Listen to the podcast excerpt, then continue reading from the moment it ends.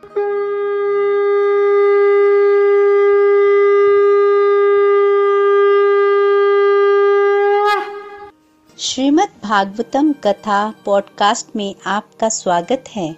Golok express में आइए, दुख दर्द भूल जाइए एबीसीडी की भक्ति में लीन होके नित्य आनंद पाइए। हरी हरि बोल।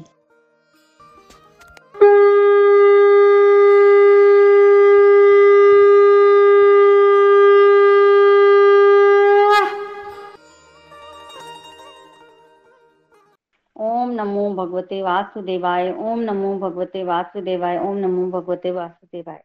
श्रीमद भागवतम की जय। गौनिताई की जय। श्री श्री राधा श्याम सुंदर की जय। हरे कृष्ण हरे कृष्ण कृष्ण कृष्ण, हरे हरे हरे राम हरे राम राम राम, हरे हरे। हरे कृष्ण हरे कृष्ण कृष्ण कृष्ण, हरे हरे हरे राम हरे राम राम राम, हरे हरे।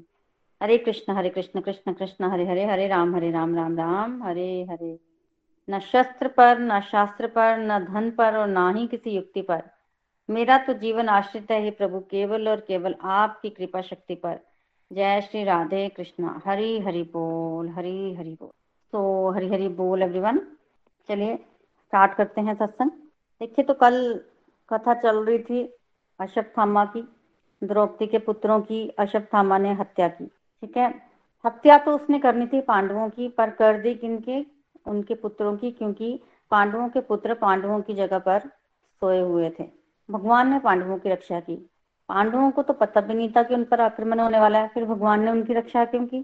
क्योंकि पांडव जो हैं, वो स्वभाव से ही भगवान के शरणागत हैं। तो जो जीव भगवान के शरणागत होगा, भगवान उसकी रक्षा जो है, वो करेंगे ही करेंगे। तो भगवान ने बिना बोले ही पांडवों की रक्षा की। अश्वत्थामा को सेनापति बनाया दुर्योधन ने। दुर्योधन मर गया।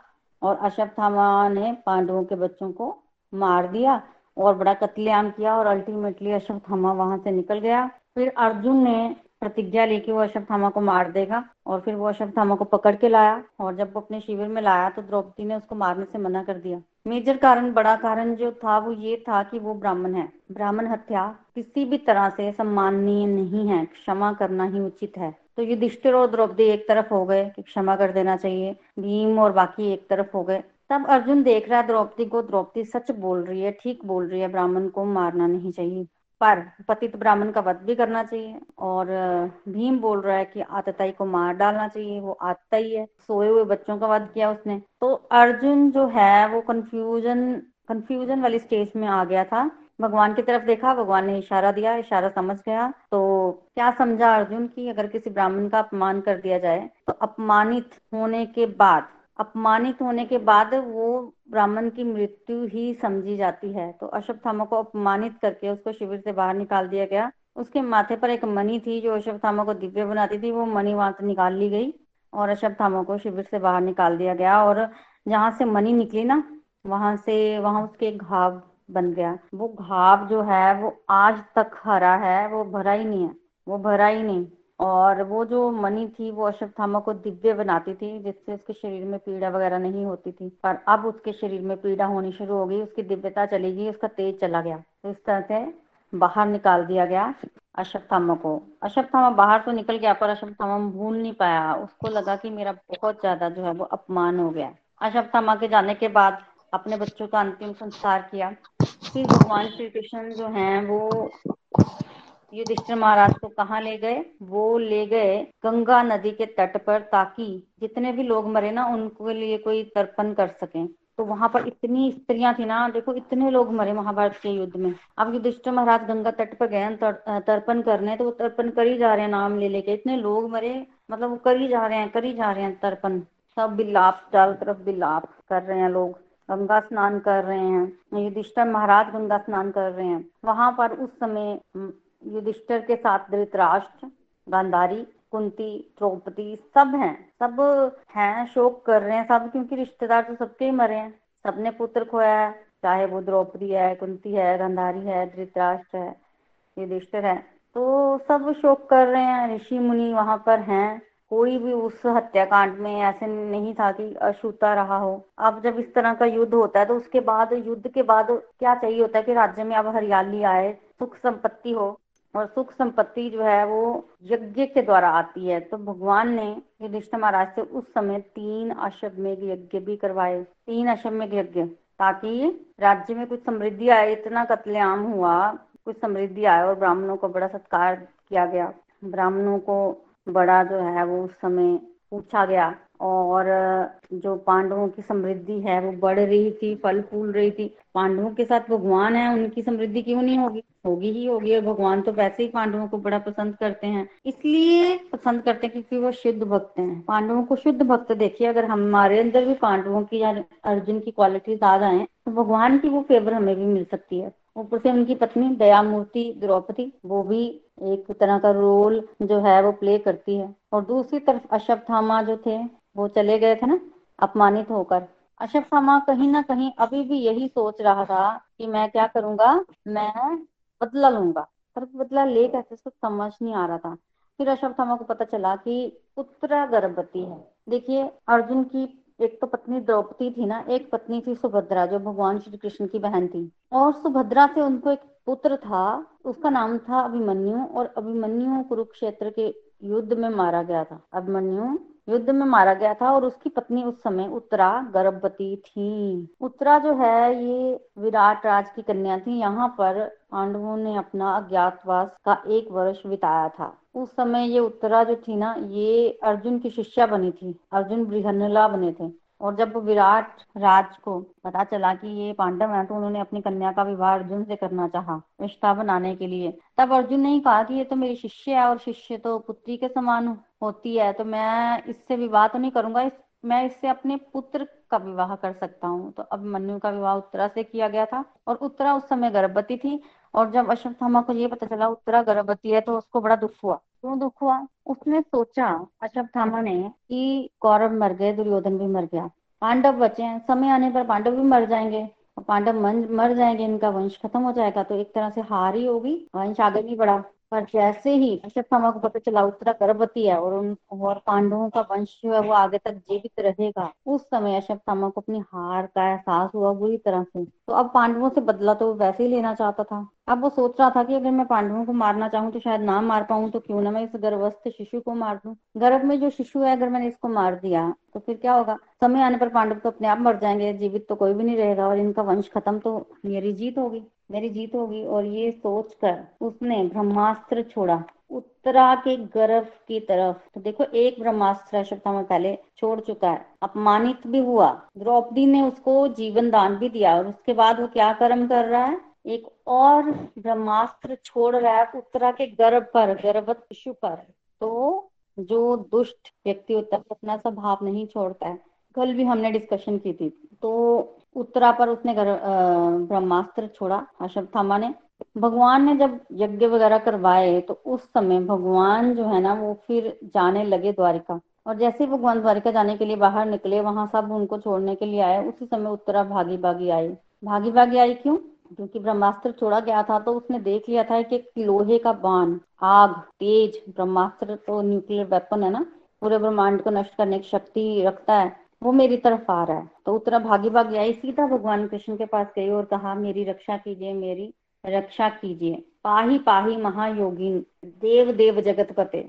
बड़ी सुंदर स्तुति उत्तरा ने की है। जल्दी जल्दी में बहुत छोटी सुंदर स्तुति कि आपके अतिरिक्त मेरी रक्षा करने वाला और कौन है? आप मेरी रक्षा कीजिए। जगत पते। जगत को जगत को, जगत का पालन करने वाले, जगत आपके अतिरिक्त कौन अभय दे सकता है इस लोक में जीवों को? आप रक्षा कीजिए। आप सर्वशक्तिमान हैं। ये लोहे का वान मेरी तरफ़ आ रहा है। मुझे ये फ़िक्र नहीं है कि ये वान जो है, वो मुझे मार डालेगा। मुझे अपनी बिल्कुल भी फ़िक्र नहीं है। मुझे फ़िक्र है इस शिशु की, जो कि पांडवों का वंश है आगे। तो ये जो बाण लोहे का मेरी तरफ़ आ रहा है अग्नि अग्निवान ये मुझे बेशक जला दे, पर मेरे गर्भ के शिशु की रक्षा कीजिए। तो जब इस तरह से उत्तरा ने भगवान श्री कृष्ण की स्तुति की तो देखिए, उत्तरा की क्वालिटीज देखिए कि उत्तरा भी कोई साधारण स्त्री नहीं थी। वहाँ पर इतने लोग थे, पांडव स्वयं थे। उत्तरा तो पांडवों को जानती है और एक परि, जब मुसीबत आती है तो एक लेडी सबसे पहले परिवार जनों को ही बोलती है। पांडवों को बोल सकती थी, कुंती को बोल सकती थी, उत्तरा द्रौपदी को बोल सकती थी, पर वो उत्तरा भक्त थी, उनको पता था कि क्या है, भगवान के अलावा विपत्ति से कोई नहीं छुड़ा सकता। भगवान ही छुड़ा सकते हैं। तो बेसिकली वर्णन आता है कि अश्वत्थामा ने उस समय एक नहीं, छह ब्रह्मास्त्र छोड़े थे, पाँच पांडवों की तरफ़ और एक जो है वो उत्तरा की तरफ़ और पांडव लोगों की तरफ़ जब ब्रह्मास्त्र आए तो पांडवों ने अपने अस्त्र शस्त्र संभाले, पाँच बाण उनकी तरफ़ भी आए थे। और चाह रहे थे कि वो, कि हम जो है वो, इन बाणों को जो है वो हटा दें। तब भगवान ने ही बोला कि ये तो ब्रह्मास्त्र है ब्रह्मास्त्र है। और इस ब्रह्मास्त्र को अश्वत्थामा ने छोड़ा है, और शिशु को मारने के लिए। जब ये सुना तो द्रौपदी और सहित सारे पांडव और कुंती सब बड़े परेशान हुए, क्योंकि ब्रह्मास्त्र का प्रभाव तो सब जानते हैं, अब क्या होगा? तब भगवान जो है वो भक्त वत्सल हैं, भक्तों की रक्षा करने वाले हैं। भगवान ने उसी समय अपने अस्त्र सुदर्शन चक्र को आज्ञा दी। सुदर्शन चक्र ने उस समय पांडवों की रक्षा की और स्वयं भगवान उत्तरा के गर्भ में चले गए। छोटा सा अंगूठे का वेश बनाकर उत्तरा के कवच उत्तरा के गर्भ में चले गए और अपनी को मतलब अपने को कवच बनाकर गर्भ को ढक लिया। गर्भ की तरफ़ गोल गोल गोल गोल भगवान चक्कर लगाने लगे अंगूठे के आकार के और उस समय तक ब्रह्मास्त्र भी वहाँ पहुँच चुका था, गर्भ में प्रवेश कर चुका था। ब्रह्मास्त्र में से तेज निकला, अग्नि निकली। भगवान ने अपने अंदर वो सारी तेज, वो सारी अग्नि जो है वो समाहित कर ली। सारा तेज पी गए पी गए और गोल गोल गोल गोल घूमते रहे। देखिए, उस समय गर्भ में कौन थे? परीक्षित महाराज। ये परीक्षित महाराज कौन है? ये भागवतम के श्रोता हैं। तो परीक्षित महाराज, उस मतलब श्रोता, भागवतम परीक्षित महाराज ने सुनी थी ना तो उससे पता चलता है परीक्षित महाराज की प्रमाणिकता कि परीक्षित महाराज ने गर्भ में ही भगवान के दर्शन किए थे। गर्भ में भगवान के दर्शन हुए परीक्षित महाराज को, गर्भ में। तो भगवान ने जब उनकी रक्षा की ना परीक्षित महाराज की तो परीक्षित महाराज भगवान के दर्शन कर रहे हैं। आप परीक्षित महाराज दस वर्ष में अपनी माँ दस महीने अपनी माँ के गर्भ में रहे और भगवान भी वहीं रहे और उस समय कॉन्टिन्यूसली परीक्षित महाराज जो है वो भगवान के दर्शन करते रहे, दर्शन करते रहे। तो परीक्षित महाराज जो है वो महाभागवत है, जिनको गर्भ में ही भगवान के दर्शन हुए और गर्भ में भगवान ने परीक्षित महाराज की रक्षा की। दूसरी तरफ़ देखिए, जब देवकी माता ने भगवान को जन्म दिया था ना, उस समय देवकी माता के गर्भ में भगवान पूर्ण रूप से नहीं गए थे। भगवान को कहीं जाना नहीं पड़ता, वहाँ होने के लिए भगवान की शक्ति ही काफ़ी है। तो उतने पूर्ण रूप से नहीं गए थे, पर आज उत्तरा के गर्भ में तो भगवान पूर्ण रूप से गए हैं। क्योंकि वह क्या कर रहे हैं? क्योंकि वह रक्षा कर रहे हैं ना गर्भ की तो भगवान खुद तो प्रेजेंट होना ही पड़ेगा। वहाँ थामा ने ब्रह्मास्त्र जो छोड़ा तो भगवान को वहाँ रुकना ही पड़ेगा। तो भगवान वही रहे और उत्तरा को भगवान ना बाद में बहुत मज़ाक भी करते हैं कि मैं तुम्हें अपनी पुत्री कहूँ या माता कहूँ? क्योंकि जिसके गर्भ में भगवान रहे, वो उनकी माता हो गई। और रिश्ते से तो वो पुत्री लगती हैं। छोटी हैं भगवान से बहुत। और साथ ही साथ अभिमन्यु की पत्नी है, भांजे की पत्नी है तो तो पुत्री लगी तो उत्तरा भी हंस हंस के कहती है कि कुछ जो मर्ज़ी कह लो आप मुझे, माता कह लो पुत्री कह लो, दो रिश्ते हैं मेरे आपके साथ। तो इस तरह से कहते हैं। तो उत्तरा और भगवान में ये मज़ाक भी जो है वो चलता रहता है। इस तरह से भगवान ने गर्भस्थ शिशु की रक्षा की और अश्वत्थामा को भगवान बहुत नाराज़ हुए थे अशोक अश्वत्थामा से। देखिए, यहाँ पर एक भगवान ने बहुत बोला कि तुम्हारी कभी अब मृत्यु नहीं होगी। तुम समय के एंड तक बने रहोगे, तुम्हारा ये घाव कभी नहीं भरेगा, खून जो है वो रिश्ता रहेगा। तुम्हें मृत्यु नहीं आएगी, आजीवन जीवित रहने का दंड दिया अभी तक अश्वत्थामा जो है वो जीवित है। और ये भगवान ने क्यों दिया? क्योंकि अश्वत्थामा ने ऐसा पाप किया था ना, ऐसा पाप किया था। भगवान उस टाइम अश्वत्थामा को कहते हैं कि बड़े बड़े राक्षस हुए संसार में, रावण हिरण्य कशपु बड़े बड़े राक्षस हुए। पर उन राक्षसों ने भी गर्भ हत्या का पाप कभी नहीं किया। गर्भ हत्या को इतना बड़ा पाप माना जाता है ना कि राक्षस भी करने से डरते थे। और ये को कलयुग में क्या हो रहा है? गर्भ हत्या हो रही है? हो रही है ना? तो ये इतना बड़ा पाप है ना कि ये आपके बहुत पुण्यों को खा जाता है। बहुत पुण्यों को खा जाता है मतलब फिर आप भूल जाओ। भगवान की प्राप्ति तो भूल जाओ। अगर आपने गलती से भी ऐसे कदम उठा लिया है, कलयुगी, कलयुग के चलते तो फिर आप बोलो कि मैं प्रभु प्राप्ति कर लेता हूँ तो वो संभव नहीं है। बहुत बड़ा पाप बोला गया है बहुत बड़ा। रावण हिरण्यकशपु ये असुर भी इस पाप को नहीं करते थे। इंद्र एक बार क्यादू को उठा के ले गया था क्यादू गर्भवती थी तो इंद्र क्या बोलता था? यादू को बंदी बना के रखूँगा, बच्चा पैदा होगा, बच्चे को मार दूँगा, पर कभी मुँह से ये नहीं निकला कि गर्भ में बच्चे की हत्या कर दूँगा। अरे गर्भ नहीं, बहुत पाप इकट्ठा हो जाता है जब व्यक्ति गर्भ में हत्या करता है ना, किसी बच्चे की, और उसके बाद उसको कितने जन्म लग जाते हैं उस पाप को धोने के लिए, फिर दुख खाता है जीवन में, फिर बड़ी तकलीफें आती हैं। कई बार व्यक्ति बोलता है, मैंने किया क्या कई बार एक पाप इतना बड़ा व्यक्ति कर लेता है कि फिर उसके बाद जन्म जन्म निकल जाते हैं, उसकी भरपाई में। तो ये पाप जो है नहीं करना। तो आज भगवान अशोक को यही तो बोल रहे हैं, जघन्य अपराध। किया सजा भी मिली। और भगवान काफ़ी महीने से हस्तिनापुर रह रहे थे, काफ़ी महीनों से। अब भगवान हस्तिनापुर को छोड़कर जाने लगे थे। तभी उत्तराई भगवान ने परीक्षित महाराज की रक्षा की। और उसके बाद रक्षा करने के बाद जब भगवान जाने लगे तो कुंती महारानी ने भगवान को रोक लिया। भगवान को रोक लिया। उसके पश्चात क्या हुआ? कुंती ने भगवान की स्तुति की है। श्रीमद भागवतम में बहुत सुंदर कुंती महारानी की स्तुति आती है। बहुत प्यारी, बहुत सुंदर जो है वो स्तुति, बहुत सुंदर स्तुति। देखिए, कुंती जो है वो भक्ति को रिप्रेजेंट करती है। कौन सी भक्ति? साधन भक्ति। कर रही है ना, इसको रिप्रेजेंट करती है और कुंती है कौन बेसिकली पांडवों की माता? भगवान की बहुत बड़ी भक्त है ये। बेसिकली देखा, ये जो श्रीमद भागवतम है ना, ये स्तुतियों का ग्रंथ है। इसमें आपको बहुत स्तुतियाँ मिलेगी। ट्वेंटी सिक्स से ज़्यादा स्तुतियाँ हैं और श्रीमद भागवतम में प्रथम स्तुति किसको, प्रथम स्तुति में किसको स्थान मिला है? कुंती महारानी को बेस्ट स्तुति छब्बीस श्लोकों में की गई है। बहुत प्यारी स्तुति है और इतना मतलब सुंदर कुंती महारानी जो है, वो भाव प्रकट करती है ना इसमें। बहुत सुंदर। तो कल हम बात कर रहे थे सफल नारियों के में प्रथम नारी द्रौपदी, जिसको श्रीमद भागवतम में स्थान मिला। दूसरी नारी जो है कुंती महारानी, इनको भी प्रथम ही बोला गया। प्रथम स्तुति कुंती महारानी की आई है श्रीमद भागवतम में। प्रथम स्तुति। तो कुंती महारानी बेसिकली जब ये पैदा हुई ना तो ये शूर से शूर सेन जी की पुत्री हैं। इनका नाम रखा गया था पृथा। तभी अर्जुन को पृथा पुत्र भी बोला जाता है।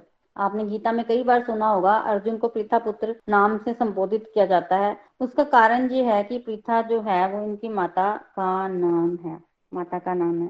तो ये शूरसेन जी की पुत्री थी और भगवान की सगी बुआ है। शूरसेन जी के पुत्र वसुदेव है ना? तो ये भगवान की सगी बुआ है, पर शूरसेन जी के मित्र थे कुंती भोज। उनके कोई संतान नहीं थी तो उन्होंने अपने मित्र को बोला कि मेरे कोई संतान नहीं है। तो शूरसेन जी ने बोला कि तुम चिंता मत करो, तुम मेरी पुत्री ले लो। तो इन्होंने अपनी पुत्री जो है वो कुंती भोज को दे दी। कुंती भोज के पास जब प्रीथा पहुँची तो क्योंकि कुंती भोज उनके पिता हो गए थे, अब तो उनका नाम कुंती पड़ गया। और वहाँ राजमहल में कुंती बड़ी होने लगी। और उस समय जो लेडीज़ थी ना, उनको बाहर जाने की आज्ञा नहीं होती थी गुरुकुल में। राजा लोग अपने पुत्रों को तो गुरुकुल में भेजते थे, पर पुत्रियों को नहीं भेजते। थे उनके लिए विधान यही होता था कि आप महलों में ही पढ़ो और आपको पढ़ने के लिए यहाँ पर बड़े बड़े आचार्य यहाँ वो सब आएँगे। तो बेसिकली कुंती महारानी कभी भी बाहर नहीं गई महलों से। पर आज जो स्तुति में जो ज्ञान कुंती महारानी के झलक रहा है ना, वो देखने वाला है। बहुत प्यारा ज्ञान जो है वो उन्होंने परिपक्वता जो है वो शो की है उन्होंने इस स्तुति में। कोई साधारण स्त्री नहीं है, कुंती महारानी। क्या कह रही हैं? हे कृष्ण, तुम आदि पुरुष हो तुम भौतिक गुणों के प्रभाव से पूरी तरह परे हो, मैं तुम्हें प्रणाम करती हूँ। तो भगवान को प्रणाम करनी है। देखिए, कुंती महारानी को तो हमेशा से पता था ये भगवान है, और भगवान उनको बुआ बुलाते थे, और वो उनके पुत्र के समान है। तो वैसे तो कुंती महारानी ने कभी जानती हमेशा थी, पर कभी इस पर्दे को हटाया नहीं, पर आज कंट्रोल नहीं कर पाई है, और भगवान को भगवान कहते हुए नमस्कार कर दी है। और वहाँ भगवान कह रहे हैं, बुआ ये आप क्या कर रही हैं? मुझे नमस्कार क्यों कर रही हो? मुझे नमस्कार क्यों कर रही हैं? तब कुंती महारानी कहती हैं कि, कृष्ण, मैं तुम्हारे भेद को जानती हूँ। कह रही हैं, मैं तुम्हारे भेद को जानती हूँ। तुम्हारे नेत्र कमल के समान है। तुम सबको शीतलता प्रदान करते हो। तुम्हारे चरण जो है वो, उनमें कमल पुष्प के चिन्ह अंकित है मैं अंकित है। मैं तुम्हें नमस्कार करती हूँ, तुम परमेश्वर हो। क्या बोल रहे हैं? कुंती महारानी, भगवान पूछ रहे हैं कि, बुआ, मुझे नमस्कार क्यों कर रही हो? तो भगवान कुंती महारानी कहती है कि, मैं तुम्हारे भेद को जानती हूँ। मुझे पता है तुम्हारी माया का आवरण होता है, जिसकी, आवरण से तुम हमेशा ढके रहते हो। माया के आवरण से तुम ढके रहते हो, पर मुझे पता है तुम कौन हो। तुम पूर्ण पुरुषोत्तम भगवान हो। लोग तुम्हें नहीं पहचान पाते पर मैं तुम्हें पहचान गई हूँ। तो भगवान को भी पता है सच क्या है? आप भगवान भी देख रहे हैं कि बुआ बोल रही है। तो देखो यहाँ श्रीमद भागवतम में बड़ा अच्छा बताया गया है कि कभी गुरुकुल में ना जाने वाली कुंती माता जो है, वो आज कह रही है भगवान को कि मैं तुम्हें पहचान गई हूँ। तुम श्री कृष्ण हो, वसुदेव के पुत्र वासुदेव हो, तुम देव की नंदन हो, तुम नंद के पुत्र हो, तुम लाडले हो, तुम गोविंद हो तुम है मैं बारंबार प्रणाम करती हूँ। मैं जानती हूँ तुम्हारी कम मतलब नाभि से ब्रह्म कमल नाल प्रकट हुई, जिस पर ब्रह्मा जी का जन्म हुआ। मैं जानती हूँ तुम्हारी वेशभूषा। तुम सुंदर माला, कमल की धारण करते हो। पूरी बताती है तुम्हें। बार बार मैं नमस्कार करती हूँ। बार बार तुम्हें मैं नमस्कार करती हूँ। तो इस तरह से कुंती महारानी भगवान की स्तुति करने लेंगे। देखिए, कुंती माता कभी गुरुकुल नहीं गई। वो भगवान को भगवान बता रही हैं। और आजकल के जमाने में क्या होता है? क्या होता है? देखो, एक व्यक्ति पीएचडी करके आया है और उसका विषय क्या है? कोई पुनर्जन्म नहीं होता। पूरी ज़िंदगी लगा दी। पढ़ाई करते हुए और किसमें सक्सेसफुल हुआ डिग्री किसमें हासिल किया, कोई पुनर्जन्म नहीं होता। एक बार शीला प्रभुपाद जी के पास एक व्यक्ति आया और उसने ऐसा बोला, तब शीला प्रभुपाद जी अपने शिष्यों को बोलते हैं कि वी इससे ज़्यादा समझदार है। अनपढ़ व्यक्ति ज़्यादा समझदार है, गाँव का अनपढ़ व्यक्ति, कोई दुख होना, वो कहता है, मेरे पिछले जन्मों के कर्मों का फल होगा, मुझे इतना दुख मिल रहा है। और ये पढ़ा लिखा, इतने साल फ़ौरन में पढ़ के आया और क्या बोल रहा है, पुनर्जन्म नहीं होता, पता नहीं क्या क्या तो अनपढ़ व्यक्ति को ज़्यादा समझदार बताया है। गाँव के जो अनपढ़ व्यक्ति होते हैं, वो ज़्यादा समझदार होते हैं पढ़े लिखों से। तो इस तरह से जो है, वो हमें समझना चाहिए कि शास्त्रों की नॉलेज जो है, वो ज़्यादा बढ़िया है वही व्यक्ति ज्ञानी है जिसके पास वो नॉलेज है। कुंती महारानी के पास वो भरपूर फिर कुंती महारानी क्या कहती हैं कि, मेरे को तो आपने धन्य धन्य कर दिया, निहाल कर दिया, क्योंकि मेरे को मेरे पुत्रों सहित आपने रक्षा की। मेरी, मेरे पुत्रों सहित रक्षा की। आपकी माता थी ना देव की, आपने उनकी भी रक्षा की थी। वसुदेव जी अपने पुत्र की भी रक्षा की थी। पर आपने मुझे अपनी माता से भी आगे रखा क्योंकि मेरे को, मेरी रक्षा आपने मेरे पुत्रों समेत की। देव की माता की रक्षा आपने ज़रूर की, पर उनके पुत्रों की रक्षा आपने नहीं की। पुत्र तो उनके छह मारे गए, मेरे तो पुत्रों सहित आपने रक्षा की। और एक बार नहीं की, जब समय समय पर रक्षा की, समय समय पर। अभी अभी आपने ब्रह्मास्त्र अशोक सामने जो ब्रह्मास्त्र छोड़ा था, उससे हमें बचाया, अभी अभी। इसके अलावा भी हमारे जीवन में कई विपदाएँ आई। गिनाऊं कहाँ तक? कहाँ तक गिनाऊं? कि जब मेरे पति की मृत्यु हुई पांडु की तो उसके बाद मैं जब यहाँ आई तो मेरे पुत्रों को विष दे दिया गया पहले। भीम को विष दिया गया था, दुर्योधन ने दिया था। तब उस विष से रक्षा करने वाले तुम ही थे। फिर वारनावर्त में राक्षा ग्रह में हमें जलाने की कोशिश की। वहाँ पर बड़ी भयानक आग लगी। वहाँ से में हमारी रक्षा करने वाले तुम थे। फिर हिडिम्ब राक्षस ने हमें मारने की कोशिश की। वहाँ भी तुमने हमारी रक्षा की, राक्षसों से हमें बचाया। फिर द्यूत सभा में द्रौपदी को बचाया।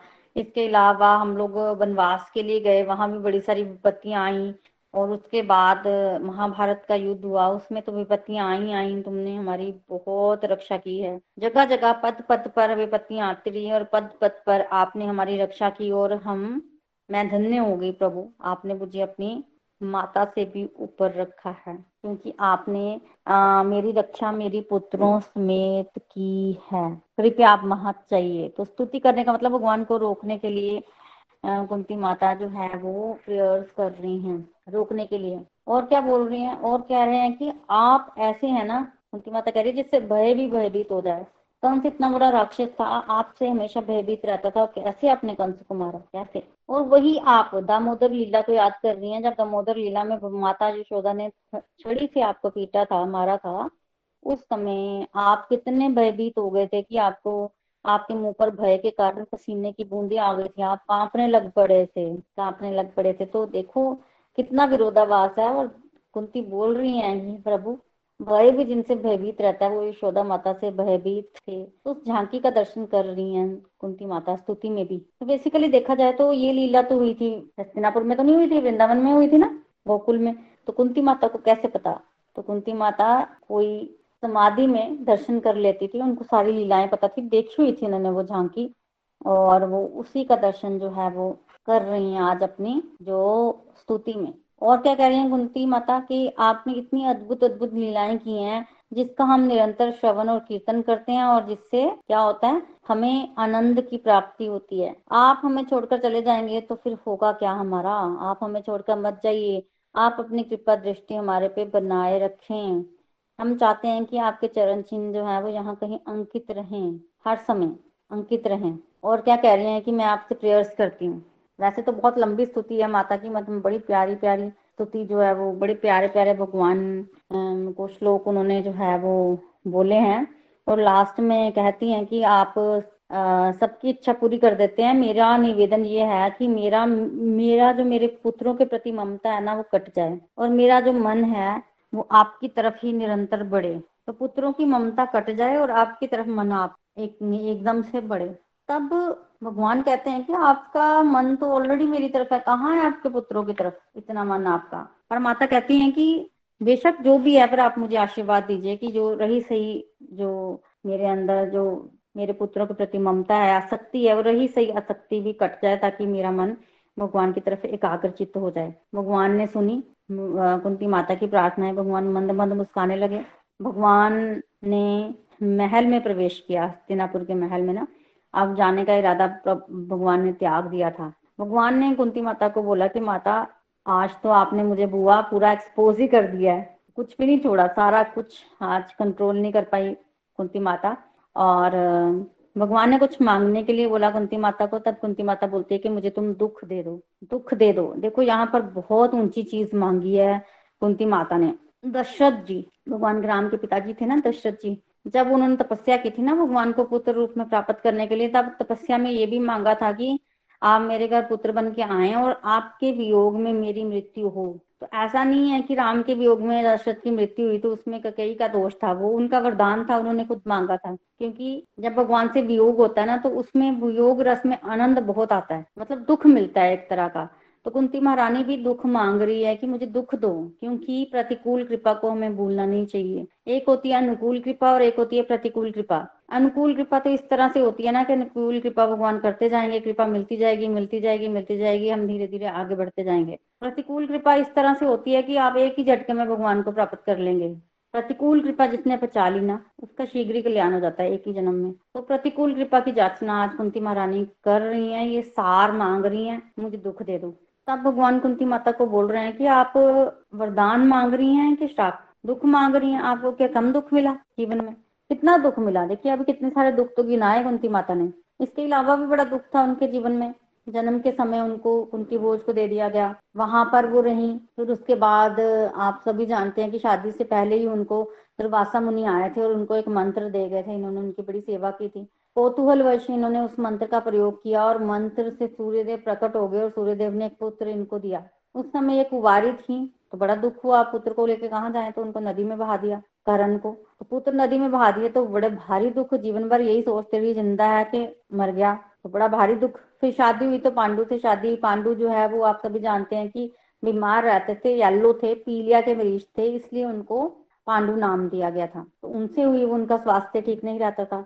फिर उनको श्राप भी मिला कि श्राप ये था, उनको मिला हुआ ऋषि कि तुम्हारा वंश आगे नहीं बढ़ेगा, तुम अगर किसी स्त्री को इस दृष्टि से देखोगे, उसी समय तुम मर जाओगे। तो उनको गृहस्थ सुख भी नहीं मिला। उसके बाद उनको दुर्वासा ऋषि के मंत्रों से पुत्रों की प्राप्ति हुई और उसके बाद पुत्र थोड़े ही बड़े हुए थे कि पांडु की भी मृत्यु हो गई और वो विधवा होकर हस्तिनापुर आ गई और जब हस्तिनापुर आई तो आप सब जानते हैं कि धृतराष्ट्र ने तो एक भी दिन जो है वो चैन की रोटी नहीं खाने दी उनको। हर समय उनको यही लग रहा था कि मेरे पुत्रों को राज्य मिले और कैसे इनको मारा जाए। जब शिक्षा की बात आई तो धृतराष्ट्र तो चाहता ही नहीं था कि पांडु पुत्रों को शिक्षा मिले, मेरे पुत्रों को शिक्षा मिले। ये तो भी भीष्म पितामह ने, द्रोणाचार्य की कृपा से इनको शिक्षा मिली। भीष्म पितामह जी ने द्रोणाचार्य को नियुक्त किया था कि वो कौरव और पांडु दोनों को शिक्षा दे सके और द्रोणाचार्य ने शिक्षा देने में कोई पक्षपात नहीं किया। अदरवाइज़ लोग नहीं चाहते थे कि पांडवों को शिक्षा भी मिले। तो इस तरह से बहुत जीवन में मतलब दुख देखा है इन्होंने और अल्टीमेटली अभी भी दुख ही मांग रही हैं।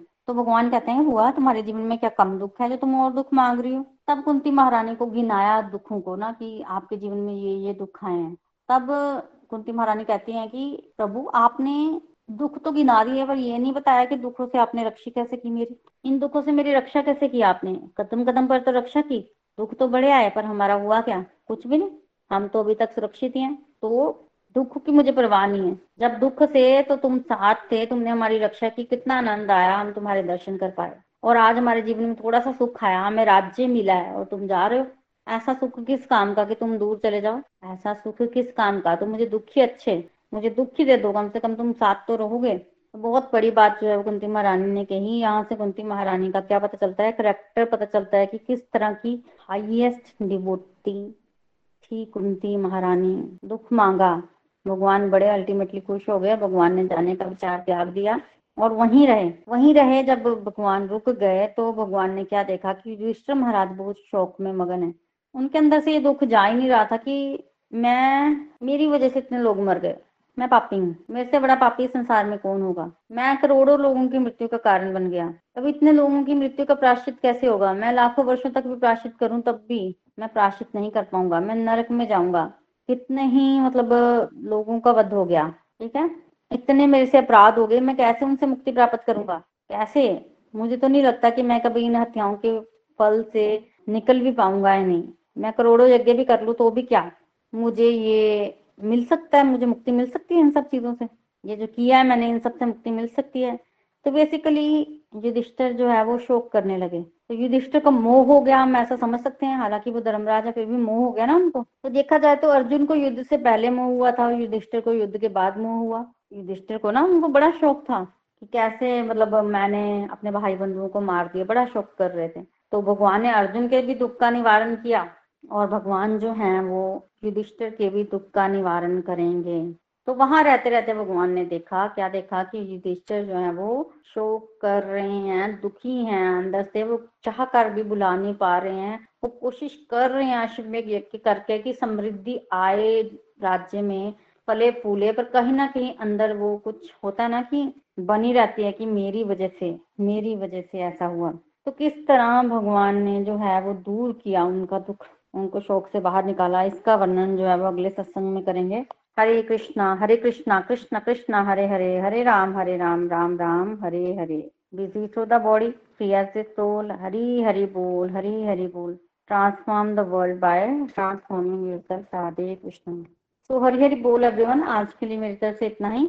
चलिए, अब हम बढ़ते हैं अपने रिव्यू सेक्शन की तरफ़। हरी बोल। चलिए प्रभु की कृपा ही है। प्रीति जी, आपको कोटि कोटि नमन। व्यास पीठ को नमन इतने सुंदर तरीके से आपने आज का प्रसंग हमें समझाया है। उत्तरा के गर्भ से परीक्षित महाराज को किस तरह भगवान बचाते हैं, इसकी कथा आपने बहुत सुंदर बनाई और किस तरह अंगूठे के रूप में दस महीने उत्तरा के गर्भ में रहते हैं और परीक्षित महाराज की रक्षा करते हैं और परीक्षित महाराज कितने भाग्यशाली हैं कि दस महीने भगवान उनकी रक्षा करते हैं और वो भगवान के सानिध्य में रहते हैं। दूसरी बात अश्वत्थामा की। कोई कितना बड़ा गुरु पुत्र क्यों ना हो, लेकिन जब उसमें इस तरह की बदले की भावना आ जाती है तो वो ठीक नहीं होता। अश्वत्थामा ने जघन्य अपराध किया। ऐसा अपराध जिसकी किसी शास्त्र में कोई माफ़ी नहीं है। लेकिन द्रौपदी जिसके पाँचों पुत्रों का वध करके गला काट के वो ले गया था, उसने उस वक्त जिस बुद्धिमत्ता का परिचय दिया और अर्जुन को ये कहा कि वे गुरु पुत्र है, ब्राह्मण है, हमने ब्रह्म हत्या का पाप नहीं लेना है, कितनी उच्च कोटि की बात है।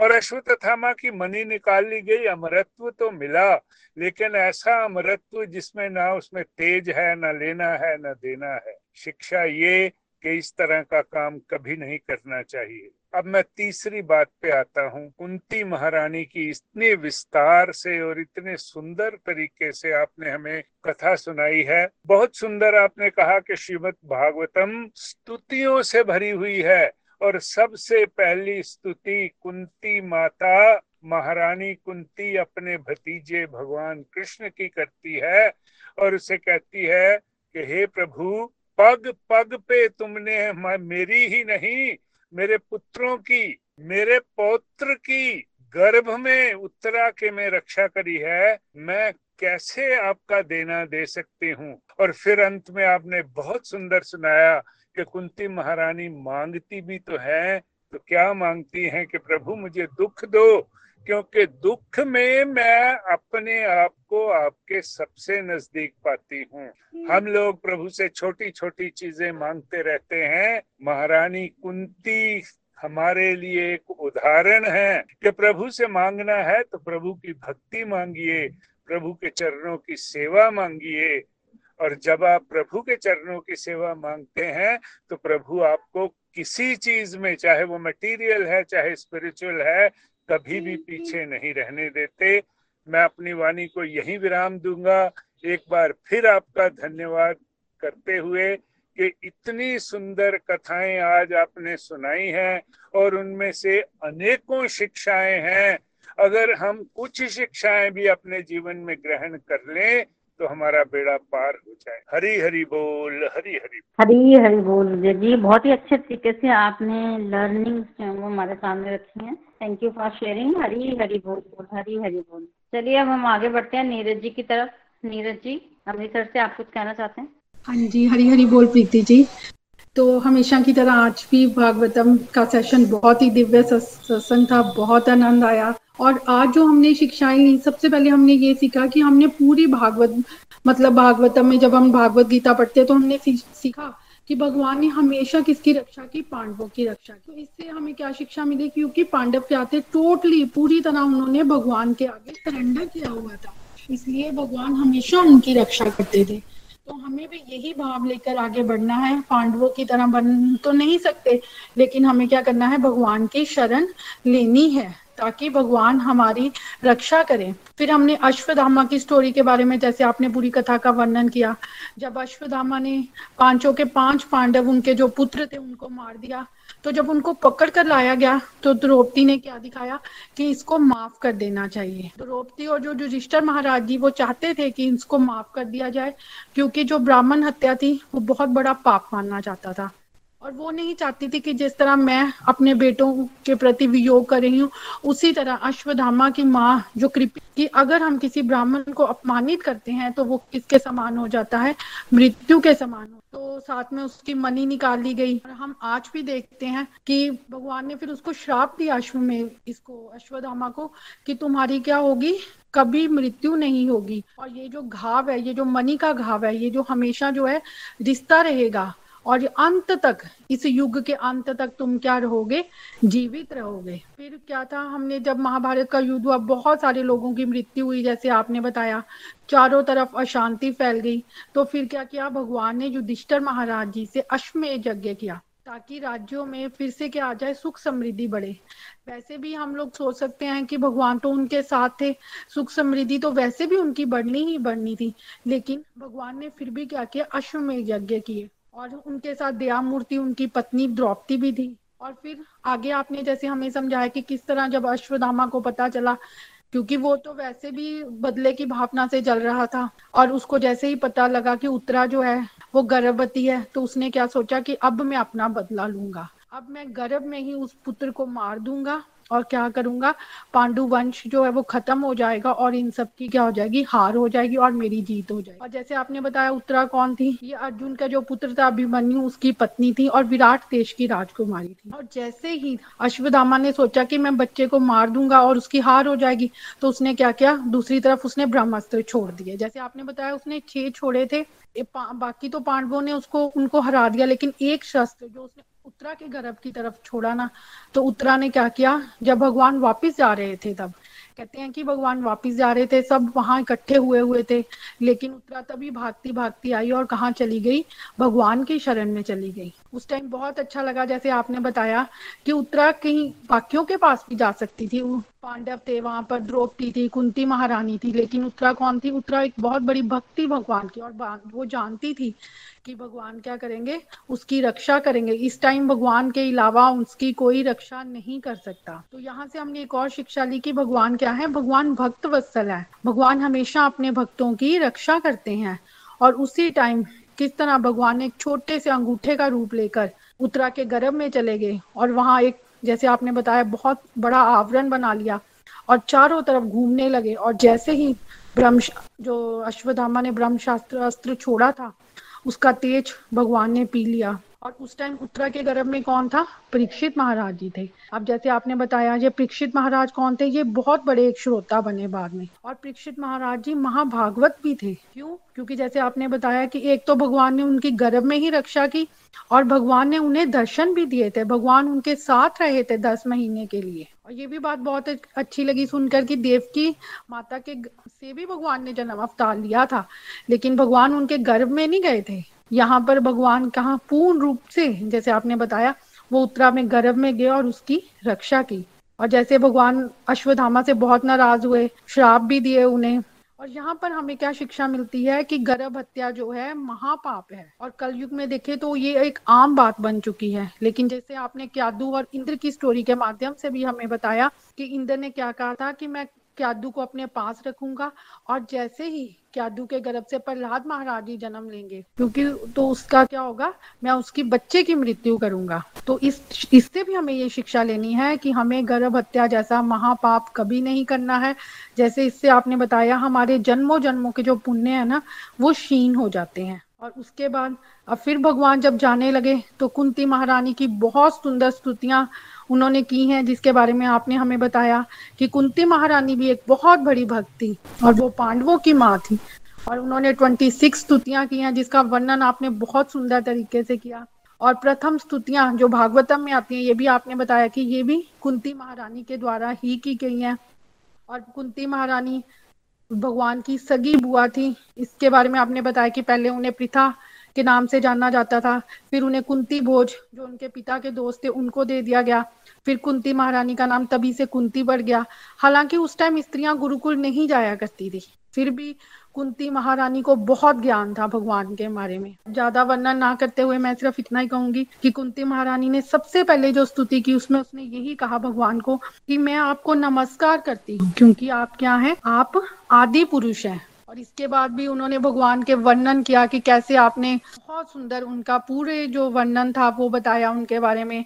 फिर ये भी बताया किस तरह भगवान ने क्या क्या अवतार लिए जब उनकी रक्षा की बहुत सुंदर वर्णन था आपने किया। तो मेरे को तो मैंने एक बार एक मतलब जब कुंती महारानी की एक शिक्षाओं के बारे में एक मैंने भी श्लोक पढ़ा था तो वो श्लोक था, कृष्णाय वासुदेवाय देव की नंदनाय नंद गोप ये मैंने कुंती महारानी की शिक्षाओं में से एक श्लोक मैंने कहीं से लिया था, ये मैंने लर्न भी किया था। तो मैं बस इतना कहना चाहूँगी कि आज की कथा बहुत सुंदर थी, बहुत सी शिक्षाएँ ली और हर शिक्षा को हमें थोड़ा थोड़ा उतारने की कोशिश करनी है।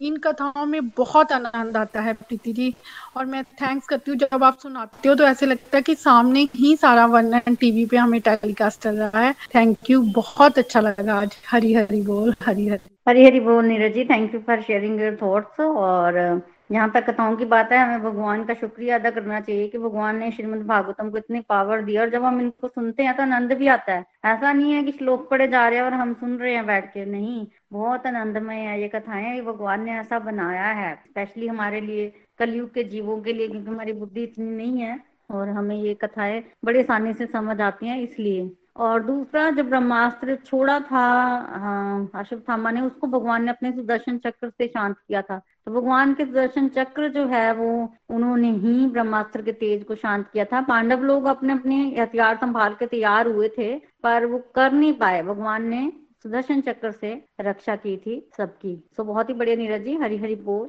हरी हरी बोल। चलिए अब हम आगे बढ़ते हैं। मनिका जी हैं हमारे साथ। मनिका जी कुछ कहना चाहते हैं? हरी बोल। हरी हरी बोल प्रीति जी। हरी हरी बोल एवरीवन जी बहुत ही सुंदर आज का सत्संग। पहले तो देखिए भगवान जी ने कैसे हमें ये बताया कि जो अपराध करता है ना वो तो बहुत ही जघन्य अपराध आज हमने देखा कि उन्होंने करा। द्रोणाचार्य के पुत्र अश्व धामा ने है ना। तो लेकिन फिर भी द्रौपदी जी देखिए कितना बड़ा एक एक माँ के पाँच बच्चे मर जाए और उसने इतना बड़ा दिल रखा है ना। और भगवान ने भी कैसे उनको गाइड किया, उनके साथ थे तो उनको हर पल गाइड भी करते थे। तो उसका उन्होंने ये हल निकाला भी ब्राह्मण की हत्या नहीं करनी चाहिए ना तो लेकिन उसको शर्मिंदा करके वहाँ से उसकी मनी ले लिए और आज तक देखिए वो भटकता फिर रहा है। क्योंकि उसने एक बालक के, जो कि गर्भ में था, उसको भी उसने ब्रह्मास्त्र के द्वारा मारने का प्रयास किया। तो ये भी मैंने सीखा कि ये कितना बड़ा अपराध है। मोस्टली आजकल के जो कलयुग के टाइम में बहुत सारे लोग ये अपराध कर रहे हैं, लेकिन बाद में वो बोल देते हैं, अभी हमने हमने तो कभी बुरा नहीं किया, हमारे साथ बुरा क्यों हो रहा है? तो हमें पता नहीं होता हमने पिछले जन्मों में क्या कर्म करे हैं, जिसके फलस्वरूप हमें ऐसा मिलता है है ना? दुख भी मिलते हैं तो ये भी हमें कभी भी नहीं करना चाहिए, और अपने आसपास के जो लोग हैं, जो भी आपके फ्रेंड्स एंड जो भी हैं, उनको गाइड भी करना चाहिए कि ऐसा कभी भी नहीं करना चाहिए ना?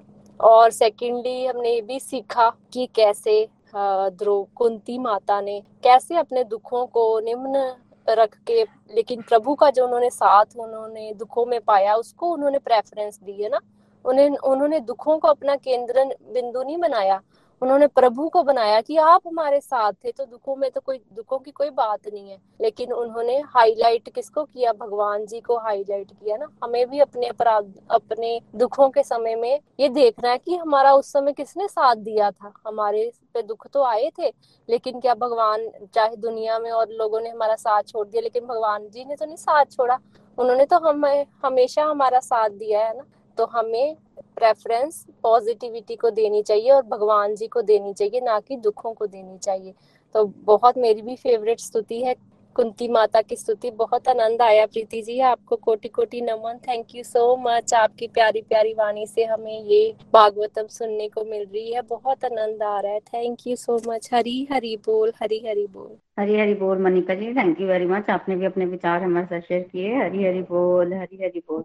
चलिए, अब हम बढ़ते हैं एक लास्ट रिव्यू की तरफ़। हमारे साथ बबीता जी हैं। बबीता जी, कुछ कहना चाहते हैं? हरी हरी बोल हरी बोल प्रीति जी, हरी बोल एवरीवन मैं बबीता महाजन, गुरदासपुर से बहुत ही बढ़िया ये भागवतम के जो है सेशन है और भगवान की लीलाएँ सुनने को मिल रही हैं। बड़ा ब्लेस्ड फील कर रहे हैं। देखिए, कलयुग में हम लोग जो हैं, भगवान की लीलाएँ सुन रहे हैं।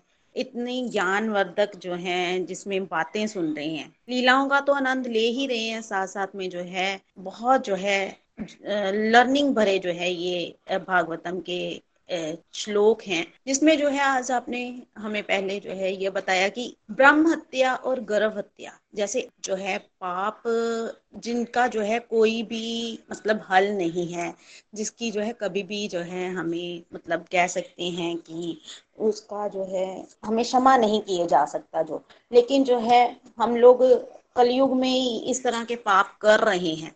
और फिर जो है हम मानते भी नहीं है कि हमने कुछ किया है। हम कहते हैं हमने तो कुछ किया ही नहीं। ये बिल, बात बिल्कुल सही है। और आपने जो है शिवला प्रभुपाद जी की बताई कि उनको जो है एक बार एक फॉरनर मिले और एक जो है मतलब देहाती मिले। और देहाती जो है वो ये कह रहे थे कि जो है मेरे पिछले जन्मों का कर्म है जिस वजह से जो है मुझे इस तरह की गरीबी भुगतनी पड़ रही है। लेकिन जो फॉरनर थे, वो क्या कह रहे थे, जो कि बहुत पड़े हुए थे, कि जो है, कुछ भी जो है, ये दोबारा जन्म जो है, पुनर्जन्म कुछ नहीं होता। तो वाकई ही बात सही है कि असली ज्ञान जो है, वो क्या है, अगर हम जो है, इन बातों को समझ जाएँ। अगर हम चाहे जितनी मर्ज़ी जो है मटेरियल नॉलेज ले ली उसका कोई फ़ायदा नहीं जब तक जो है हमारे अंदर के ईगो खत्म ना हो। और जो है हम ये ना समझे कि जो भी हमें मिल रहा है वो हमारे जो है पिछले जन्म के कर्मों का ही फल है। तो ये चीज़ भी जो है हमें हर समय ध्यान में रखनी है और अपने बच्चों को भी आगे जो है ये बातें बतानी है। फिर जो है आपने बताया है कि कैसे भगवान जो है उत्तरा के गर्भ में जो है प्रवेश कर जाते हैं। परीक्षित महाराज को जो है उनकी रक्षा करने के लिए। गर्भ में ही उन्होंने जो है, उनकी रक्षा की दस महीने। देखिए, बताया गया है कि देवकी जी के गर्भ में भी जो है, उन्होंने प्रवेश नहीं किया था। यानी कि कहा जाता है कि भगवान का जन्म नहीं होता है, भगवान प्रकट होते हैं, भगवान का प्राकटे दिवस हो। लेकिन जो है, वो अपनी माँ के गर्भ में भी जो है, उन्होंने प्रवेश नहीं किया। लेकिन जो है, उत्तरा के गर्भ में परीक्षित महाराज की रक्षा के लिए वो दस महीने रहे थे। तो यहाँ से भी ये लर्निंग बनती है कि भगवान अपने भक्तों के लिए जो है, कुछ भी करने के लिए तैयार हो जाते हैं। गर्भ में भी जो है उन्होंने प्रवेश किया है अपने भक्तों की रक्षा के लिए। आगे जो है आपने बताया है कि कुंती महारानी जो है, वो भगवान की साधना भक्त। और जो है, उन्होंने हमेशा भगवान से जो है अपनी स्तुति में क्या मांगा दुख मांगे, क्योंकि दुख में जो है, भगवान कहते हैं, उन्होंने कहा कि हमारे साथ रहते हैं। तो हमें भी जो है, उनसे यही लर्निंग लेनी चाहिए। हम हमेशा जो है, अनुकूल परिस्थितियाँ ही जो है, मांगते हैं। लेकिन जो है, कुंती महारानी जो कि भगवान की हाईएस्ट लेवल की भक्त थी, उन्होंने भी जो है, भगवान से जो है, दुख ही मांगे, क्योंकि दुख जो है, अच्छे होते हैं। क्योंकि उस समय जो है, भगवान का सानिध्य मिलता है। फिर जो है उसके बाद क्या बताया गया है कि कुंती महारानी जो है, वो क्या कर रही थी? वो जो है भगवान को की लीला को जो है कहाँ देख लेती थी? साधना करते करते ध्यान में ही जो है उन्होंने भगवान की लीलाओं को देखा। दमोदर लीला को जो है अपनी जो है साधना में ही देख लिया था। देखिए वो रहती हस्तिनापुर में थी, लेकिन जो है ये लीला कहाँ हुई थी? ये लीला जो है वो गोकुल में हुई थी। फिर भी जो है उनको ये सारी लीलाओं का पता था। इससे क्या पता चलता है कि कुंती महारानी इतनी जो है साधना भक, भक्ति करती थी कि उनको जो है लीलाओं में भगवान के दर्शन होते थे। तो बहुत ही जो है कुंती महारानी ने जो है हमेशा जो है बताया कि कैसे जो है किस किस दुख से जो है भगवान ने उनकी रक्षा की है। जब से जो है उनका जो है शादी हुई थी तब से लेकर शादी की जब से जन्म हुआ था तब से लेकर जो है कृष्ण भगवान ने जो है उनकी हमेशा रक्षा की थी, यानी कि दुख में भगवान हमेशा जो है उनकी रक्षा करते थे। इसलिए जो है वो भगवान को यही कहती हैं कि आप जो है मतलब हमें, मुझे दुख ही दीजिए, क्योंकि दुख में आप हमेशा हमारे साथ रहते हैं। तो हमें भी जो है उससे लर्निंग लेने की, हमें चाहे दुख आए चाहे सुख आए घबराना नहीं है। हम हमेशा जो है सुख ही मांगते हैं चलिए हम लोग जो है उनकी तरह नहीं बन सकते, हम दुख मांग नहीं सकते हैं, लेकिन जो है हमें दुख से घबराना नहीं है। ये जो है बात मुझे आज समझ आई है और जो है हमें जो भी शास्त्रों में लिखा है, उस अकॉर्डिंग चलने का प्रयास करना है।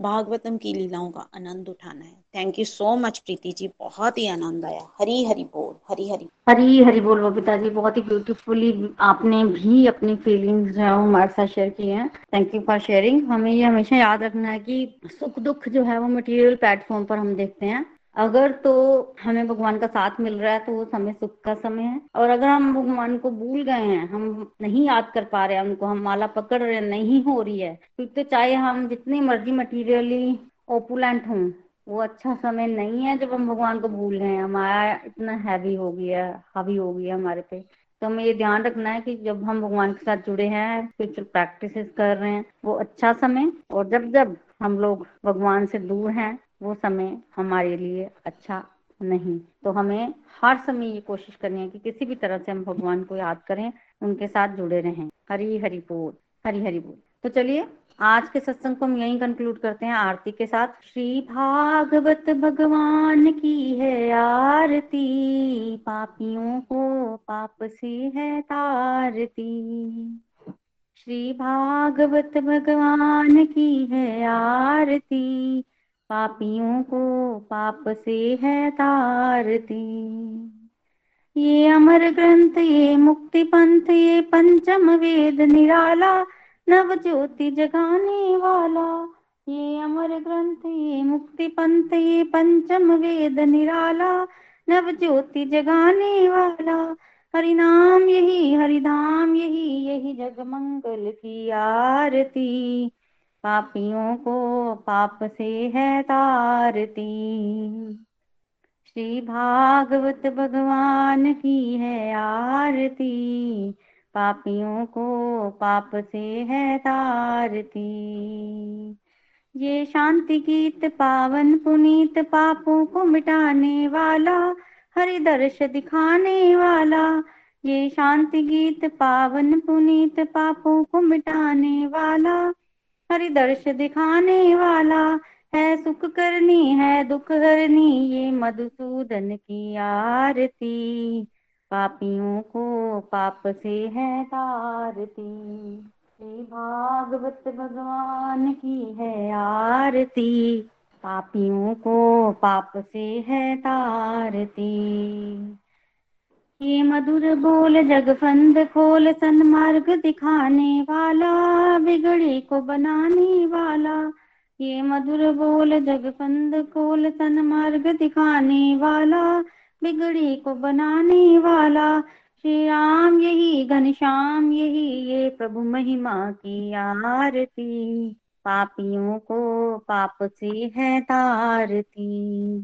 श्री भागवत भगवान की है आरती। पापियों को पाप से है तारती। पापियों को पाप से है तारती। पापियों को पाप से है तारती।